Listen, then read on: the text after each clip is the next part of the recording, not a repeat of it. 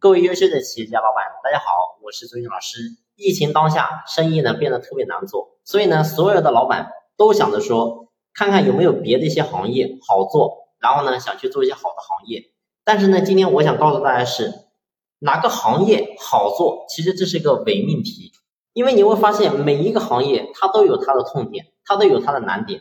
所以今天我们不去过多的聊到底哪个行业好做，其实呢，所有的行业都差不多。但是今天呢，我们一定要着重的去分析到底什么行业我们是不能做的。我想呢，这个点比我们可以做好做的行业，如果我们我们能把这个点分析的够透彻的话，一定会对我们帮助更大。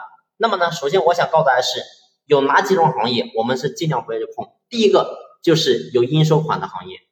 也就是说，你这个行业说白了，大家都欠你的钱，然后呢，而且你又没有办法，那么这个行业的话，我建议大家不要去做。为什么呢？因为疫情当下，任何一个企业最致命的就是你手里没钱，也就是说你的现金流短缺。你会发现无数的企业死就死在现金流流动性上。所以我想告诉大家是，我们今天经营企业一定不能做欠账的生意。欠账生意说白了，你表面看起来营业额做的很大，表面看起来好像有利润，但是实际上你到手的钱有没有收到呢？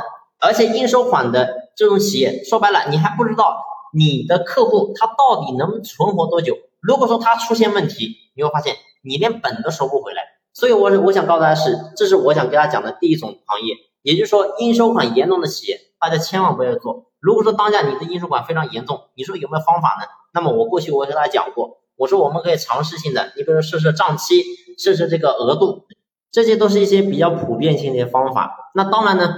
也要看行业，有些行业呢，其实根本不用应收款的。但是你会发现，有的老板由于呢想要去做更多的生意，然后呢就私自去接下来很多应收款。那我想，如果是这种情况的话，只能怪我们自己，你怪不了任何行业。